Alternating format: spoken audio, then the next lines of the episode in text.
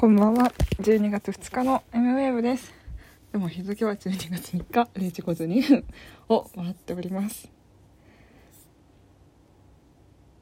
だからじゅうにがつふつかのにじゅうよじごじゅうにふん、ラジオ的に言うと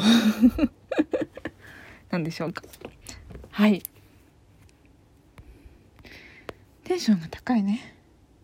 ちょっとね、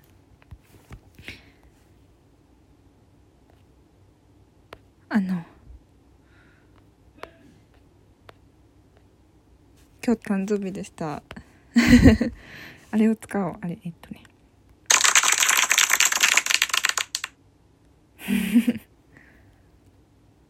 嬉しい。あの各種おめでとうのメッセージをくれた皆様、本当にありがとう。しかちゃんも、しかくらこちゃんもありがとう。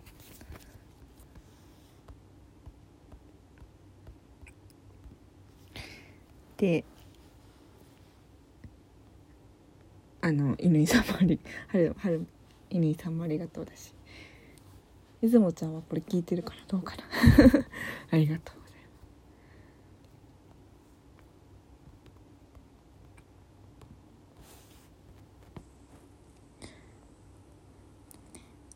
す。切ないことを言う、ちょっと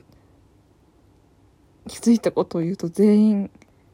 高校と中学生の時の同級生しかおめでとうメッセージをもらわなかったっていうあ、妹妹からと家族からはもらいましたけどね、まあ、全然いいんですけどね、皆様お忙しいし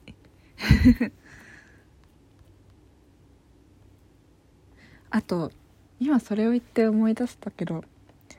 誰だっけ、こ誰ああの子だ、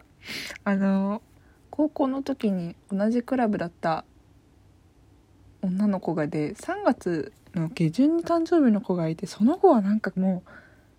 その子と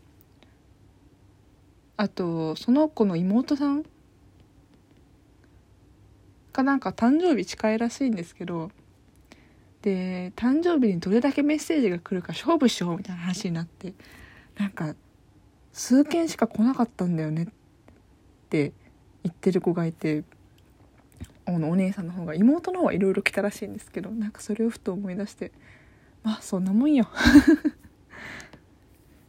まだにじゅうにさい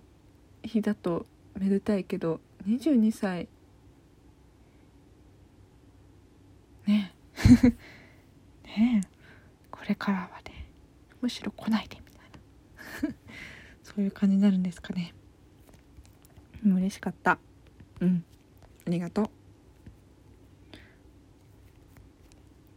だっけな、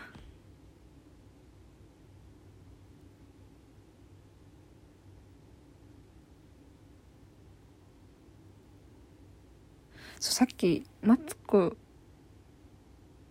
と村上さん、関ジャニエイトののなんだっけ、夜更かしで音を録音、日常とか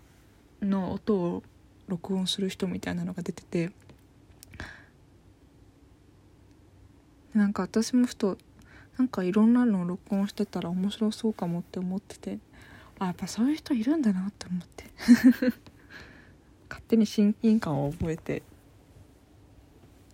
たいました。はいそうあの最近クチロロっていう音楽グループにハマってて、そのクチロロの東京っていう曲が、電車の発車音とか扉が閉まる音とかがサンプリングされてて、それが組み合わさって曲になってて、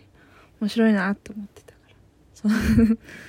そう、あ、口どろはすごくおしゃれだけど、おじさんはでも味があってとても良かったそんな感じのじゅうにがつふつかの エムウェーブ でした。さよなら。